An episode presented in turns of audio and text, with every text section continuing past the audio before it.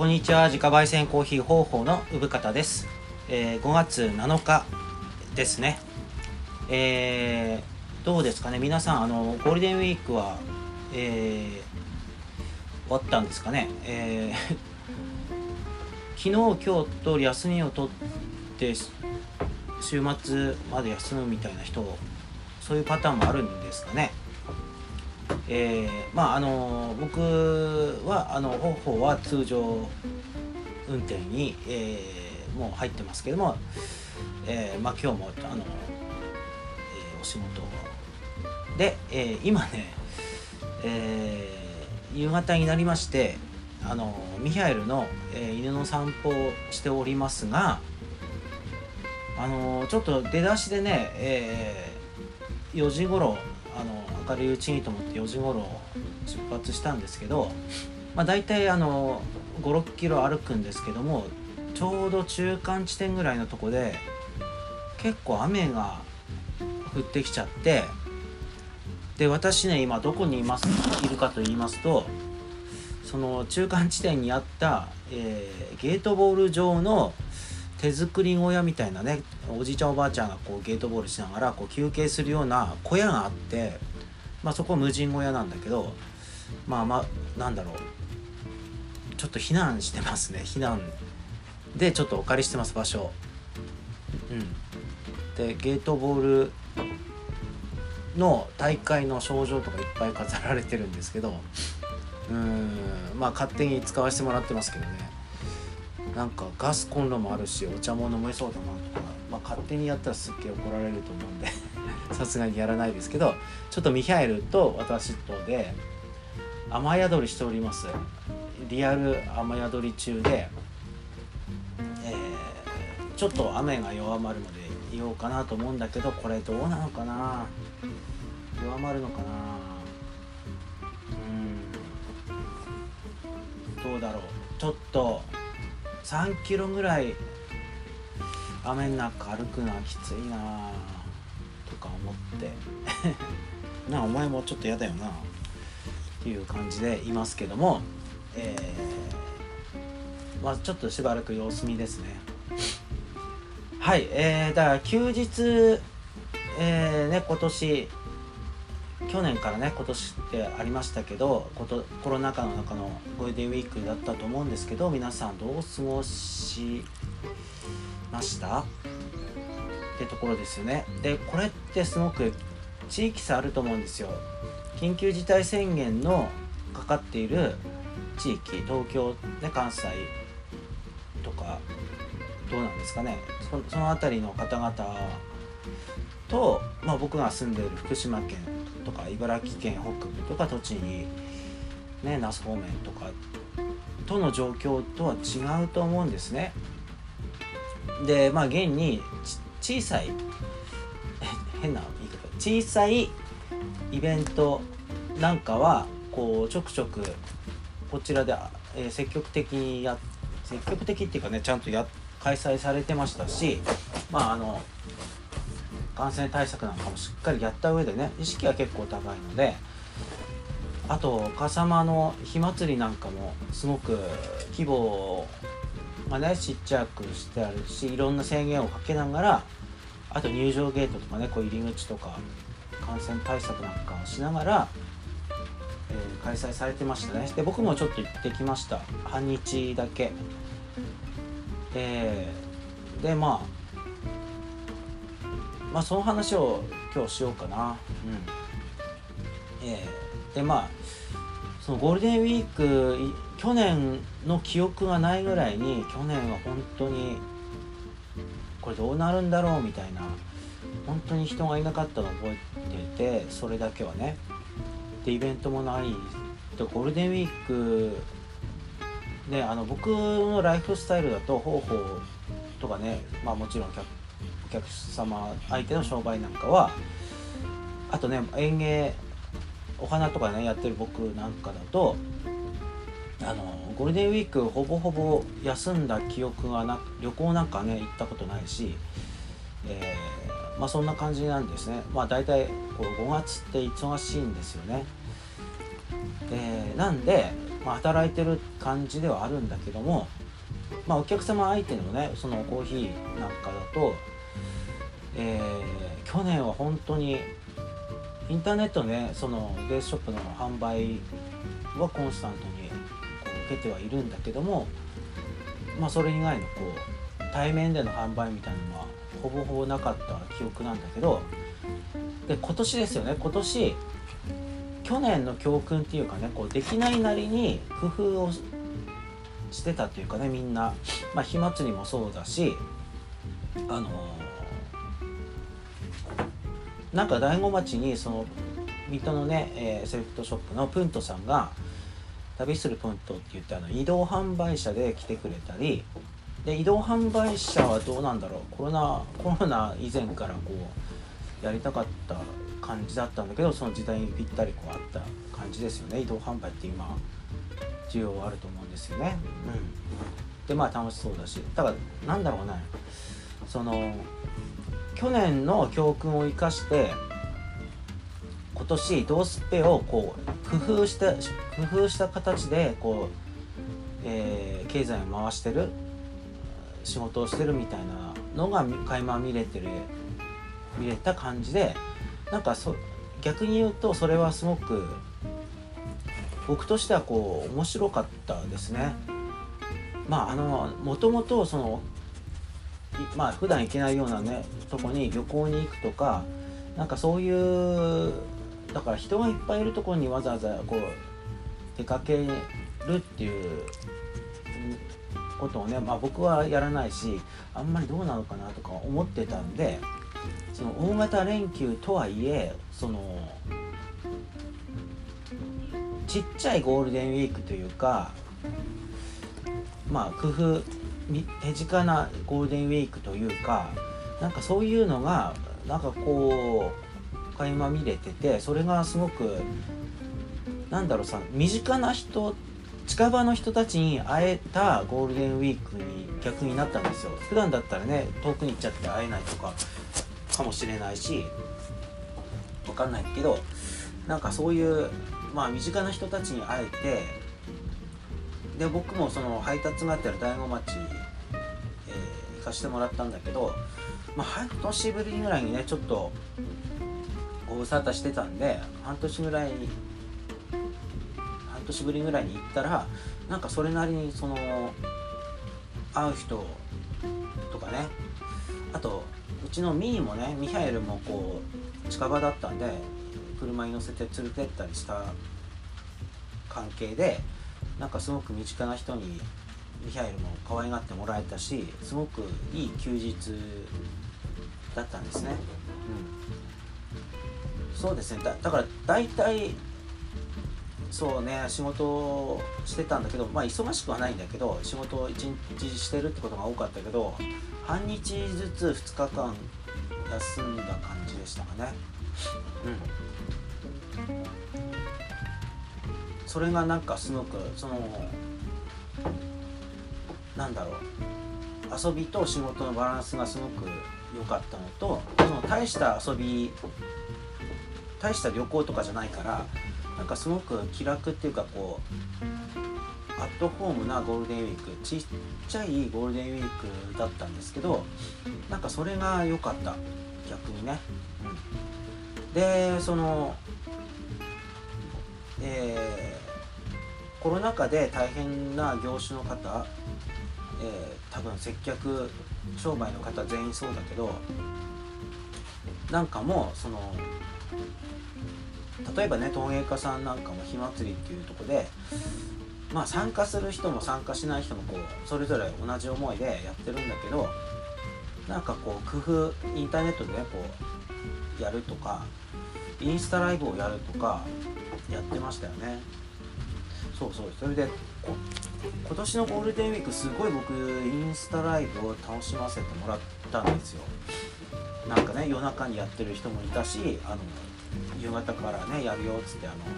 それぞれのアカウントでそのアカウントごとにちょっとやってみたりみたいな。で大体その笠間の陶芸家さんって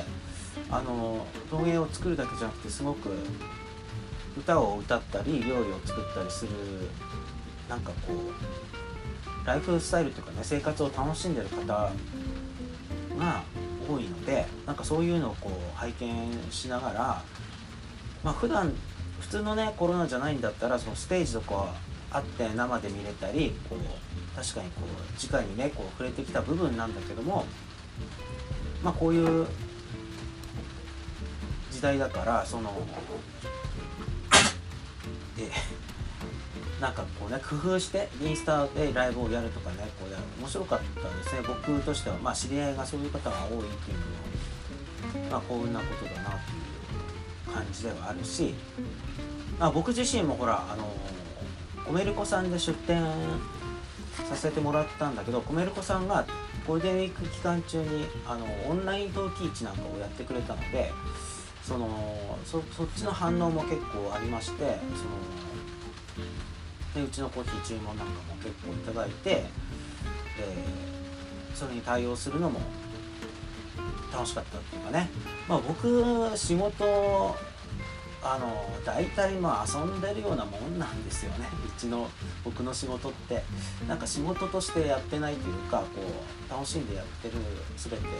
そんな感じなので、まあもちろんその、えー、お花とかのねそのきつかった部分みたいなことって人間関係だったりしたから、なんかそういう人間関係じゃないな、なんかねこ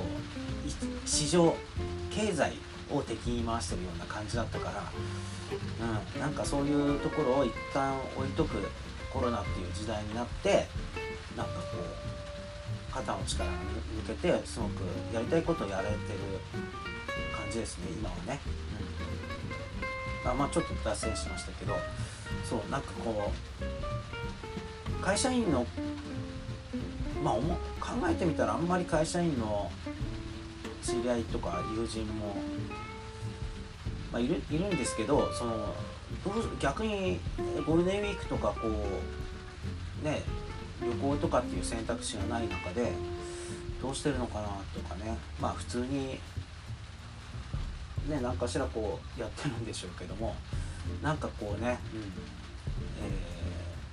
静かなゴールデンウィークもいいなっていうことですよ。うんなんかこう僕は楽しかったっていうかちょうどいいっていうかね、はい、それでね陶器陶器市じゃない、えー、火祭りか、えー、笠間のね、えー、火祭りに半日遊びに行ったんだけど、ちょっと、えー、まあ出店してない方も知り合いも結構いる中で、出店してる方なんかとこう会ったりしてこう作品をね買ったりするっていう作業がえーとね、毎年感じてはいるんだけど、ちょっとこれ毎年感じてることをちょっと言葉にしておこうかなとは思うんだけど、なんかねこう笠間とかもちろんその陶芸をやってる土地柄みたいなか陶芸に限らずなんだけど、同じ職種ねあの例えば新潟の燕市とかだとこうものづくりがねやってる方がこういっぱい集まってやってたりするように、陶芸が盛んな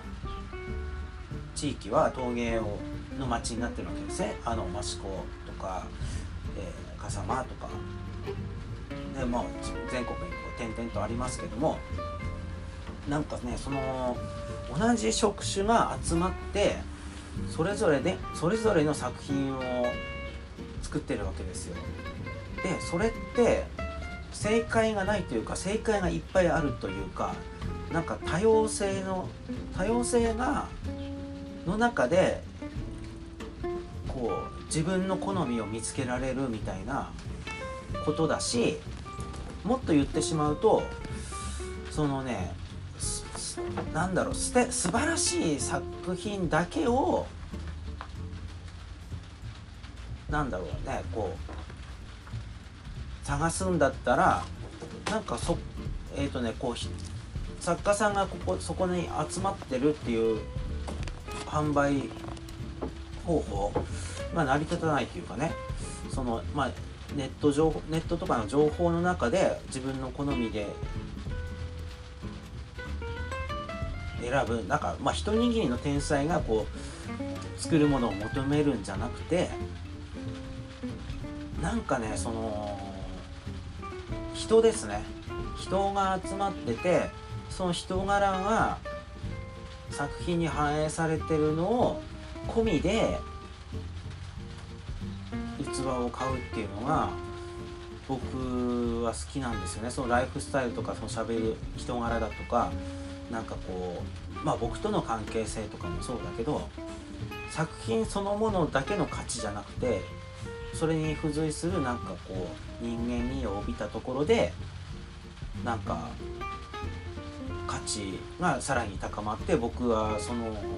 器を買ってるんだなっていう気がしたんですね。でもちろん出会いみたいなのがあるんですよ。その人柄とか全然関係ないんだけど、あ、なんかこの器、このお皿、なんか素敵、なんかこう僕の感性に合う、価値観があるみたいな、ね、感じでこう手に取ることもあるんだけど、まあ 何, 何年もこう通ってたりすると、こ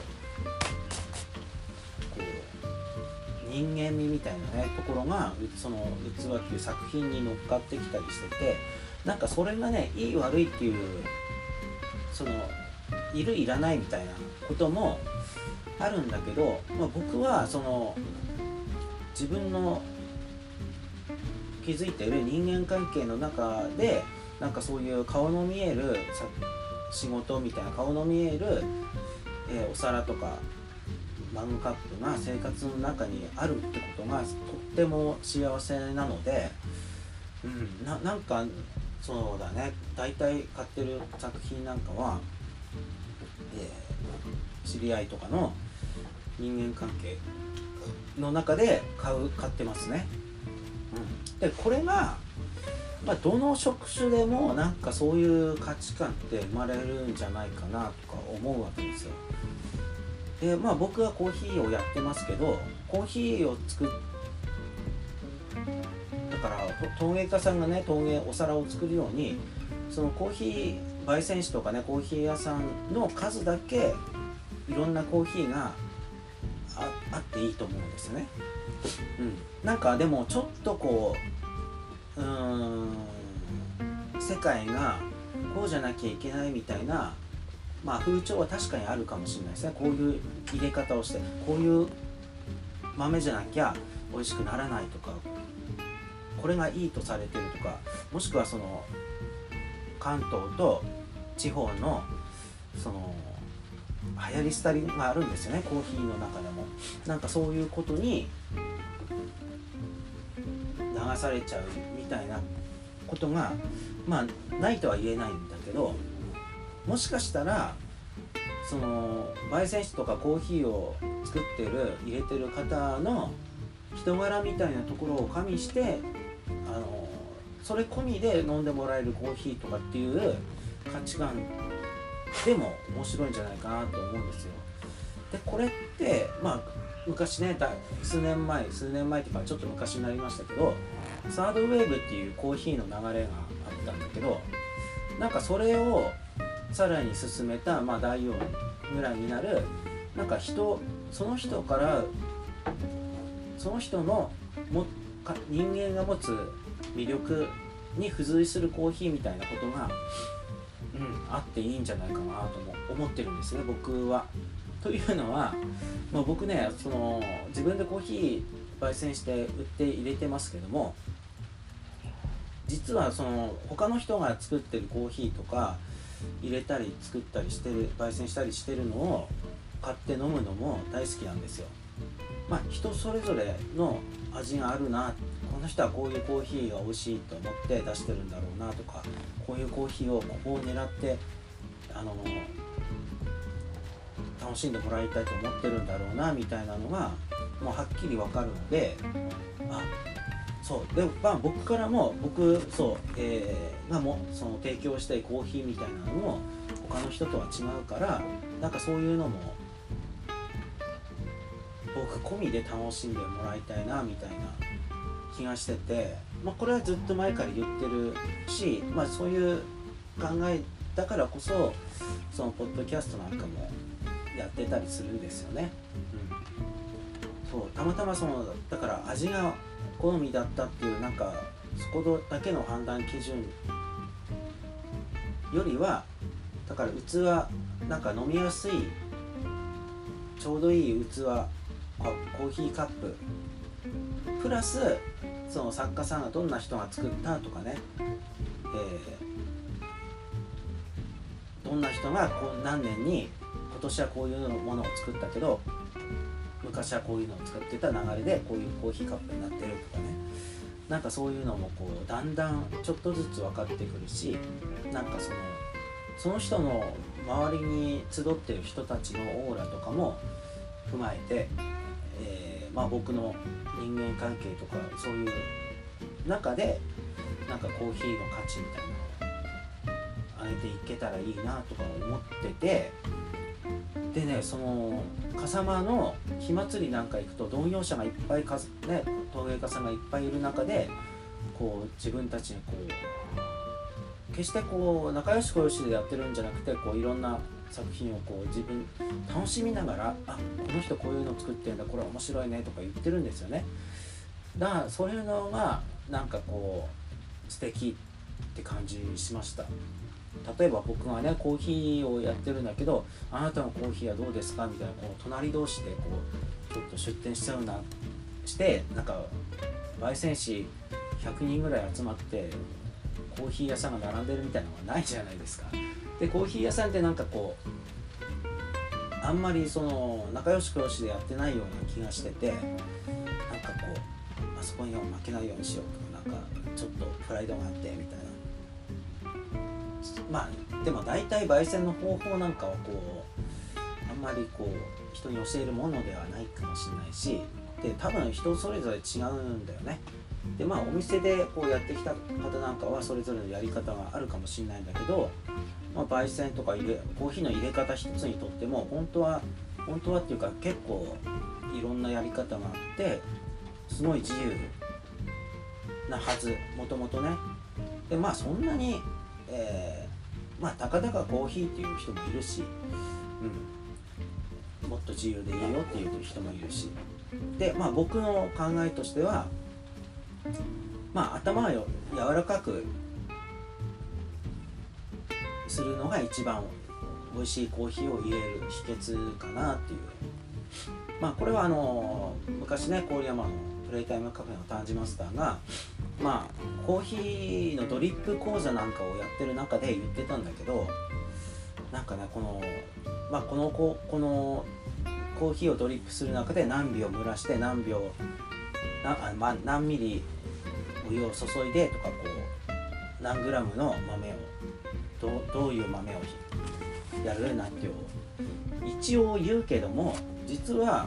気温湿度とか器具とかね、まあ、豆のコンディションとかね、まあ、その人の好みとかね、そもそもコーヒーの好みとかなんか全然違う要素が組み合わさってるわけだから 本, 本来正解がないのね。だからいろんな状況に対応できる頭を柔らかくしといて適当に入れるのがコツですって言ってたのを、まあ、僕は本当にその通りだなと思ってて、まあ、確かにある一定以上のそのやり方っていうのはあるんですけどね、やっちゃいけないようなこう、うん、ことなんかもあると思うんですよ。例えば、まあ、熱湯をねぶっかけるみたいなこともまあそんなことはやんないですねコーヒー入れる時に、うん、でもなんだろうねその例えば山の中で、えー、コーヒーを煮出すなんて煮出すっていうねやり方のこともあるだろうし、うん、例えばだから、まあ、いろんなやり方あるんですよね。コーヒーをミルで潰さなきゃ引かなきゃいけないってことも本来なくて、まあ、適当でいいんですよね本当に、はい、えー、まあでもその中で美味しいと思えるコーヒーはこういうふうにしたらいいんじゃないですかねぐらいは言えるんだけど、こうしなきゃいけないんだってことは何一つないかなみたいな思ってて、その中でだから陶芸とかのねお皿とかもそうですよね。こうしなきゃいけないみたいなまあ、産地の特性みたいなのはあるのかな、あるけども、まあ、笠間に笠間の陶芸家さんに聞いてみると、笠間の特性ってない、そう決まりがないのが笠間の特性かなみたいなこと言ってたので、うん、まあ人それぞれの焙煎、人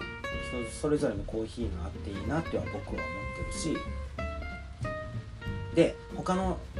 もっと言ってしまうと、他の焙煎室とかコーヒー屋さんで飲むコーヒーは僕はまあ ひゃくパーセント 楽しんでますね。あ、こういう入れ方してる、こうこんな後味するんだ、なんだろうこれとかね、こうそうだからあんまりこう視野が狭くないかなとは思ってますけどね。なんかそういうのは、えーもう何年も陶芸家さんのなこう付き合いの中でこうそれぞれを尊重して、まあ、もちろんライバル意識みたいなのはあるのかもしれないけども、楽しむっていうのが一番ですよね、うん、すごくなんかそういうな何かをそう地で体現してる、えー、地域文化に身をこう置くっていうことの幸せっていうのをいつも火祭りとかに、まあ、特にゴールデンウィークで感じたりはしてますけどね。で、えーまあ、火祭りに限らず新しいことをこう今年ゴールデンウィーク中に醍醐に行った時になんか新しいことを始めようとしてる方なんかもいて、まあ、えーまあ、その旅するプントさんもそうですよね、新しい試みだし、えー、すごく素敵な、えー、品揃えで、なんかちょっと母の日用に僕もちょっと買いましたけどね、ちょこちょこと、えー、あとね堀江旧堀江歯科っていうそのビル自体を、まあ生地屋さんがオーナーなんだけど、えー、中に雑貨屋さんが入ることになって初めて僕、まあ、半年ぶりに台湾行ったんで、えー、初めてお伺いしたんだけど、そこも素敵でしたね。手ぬぐいとかこう地場の、まあ、醍醐町に来た時になんかこうスーベニア、えー、あそうお土産日本語の方忘れちゃうで、えー、お土産的ななんかこうなんかこう自分に、まあ、プレゼントでもいいんだけど買い、買いに行く雑貨屋とかねあって面白いし、あ何しろね、あと僕あの均一にやるじゃないですか。そのね、醍醐さんの漆ってすごい貴重だっていうのは知ってるんですけども、あの漆かき職人がおじいちゃんで結構、あと若い人がねちょっと入りましたけども、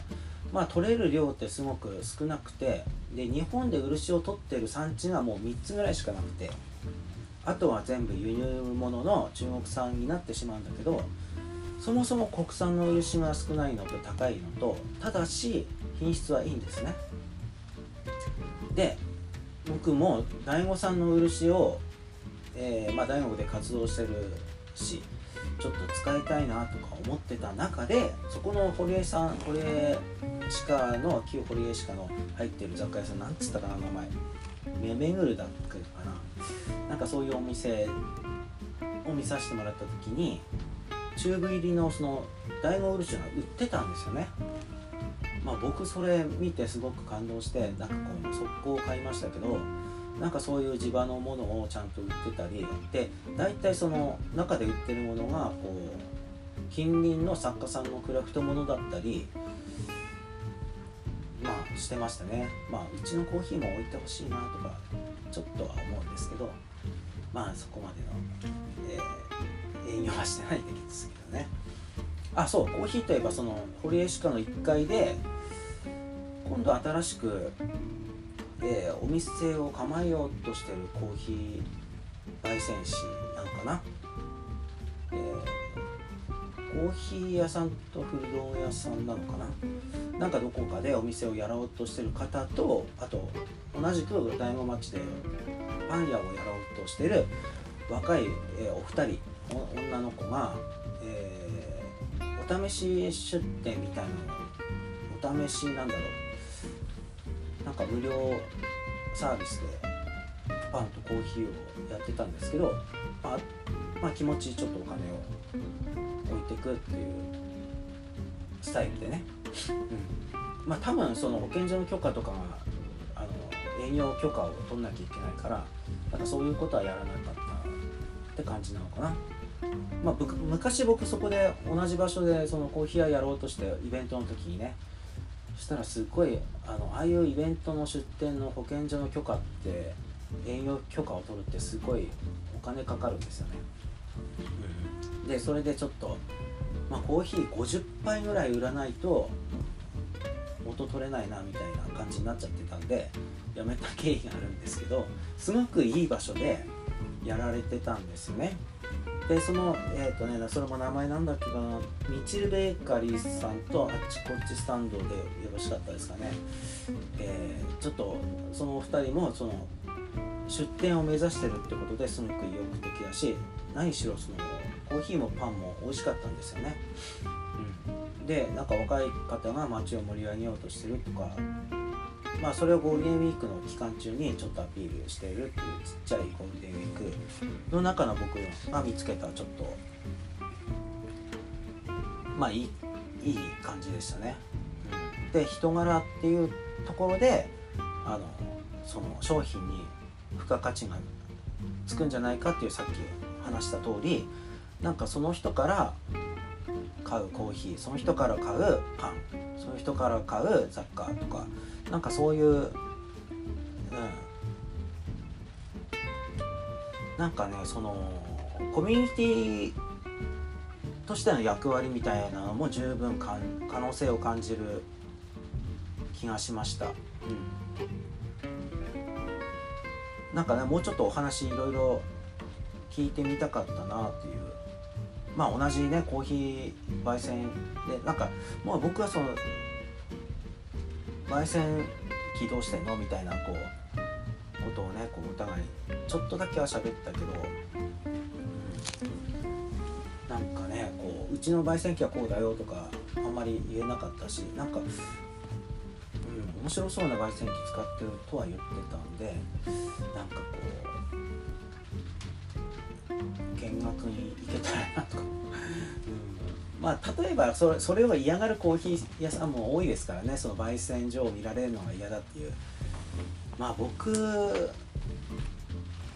僕は嫌か嫌じゃないかって言われたらどちらでもないですね。来てくれたら見せるって感じのスタイルですかね。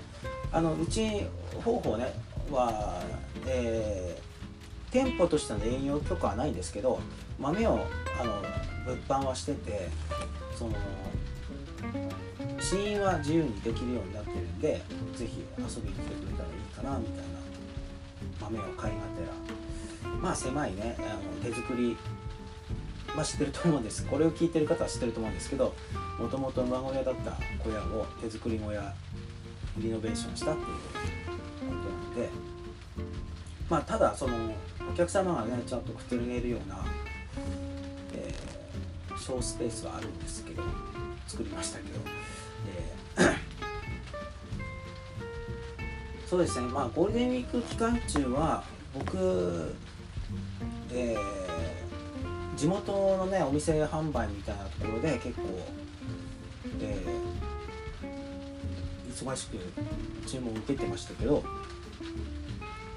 でもそれでも去年、まあ、去年よりはマシ、全然マシなんだけど、あのまあ、帰省客とか観光客なんかは少なかったかな。まあでも道の駅なんか行くと結構人は、えー、駐車場は満杯ぐらいにはなってるんだけども、うん、なんかちょっと遠慮してるというか、まあどこにも、えー、旅行に行くって言っても、まあ近場から、まあ遠くから来たとしても水戸とか郡山から来てるって感じだったのかな。まあ、本来はなんか東京とかからこうこちらの方に遊びに来るみたいなことがあるんだけど、まあ、そもそも来てないんでしょうね。人が少なかったかなっていう気がしてました。まあでもそんな中でもなんかこうちょうどいいちょうどいい感じでしたね。ちょうどよく働いてちょうどよく遊んでみたいな、えー、感じでしたかね。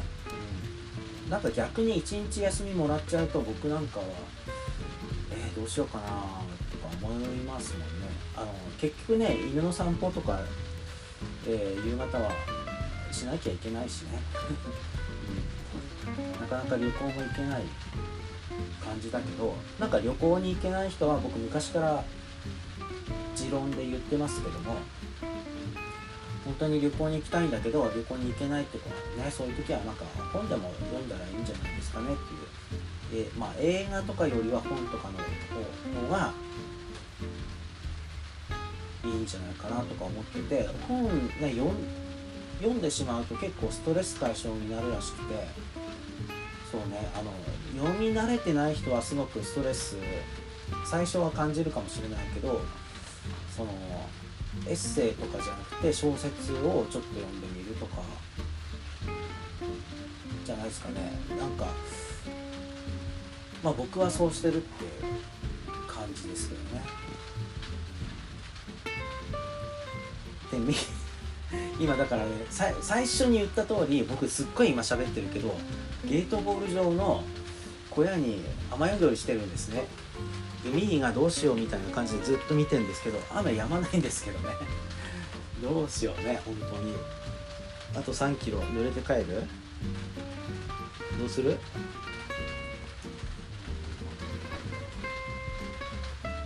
なんかすごいよく見てみたらなん角材とか使ってない丸太で組んでる、あとトタン屋根の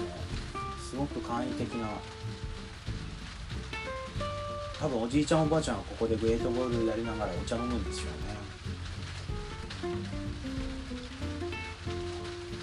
はい、そんな感じです。なんかこう、えー、気づいたらもうちょっと喋ろうかなと思いますけど、今日はこの辺り。雨宿りで本当どうしようかな。うん、濡れて帰る。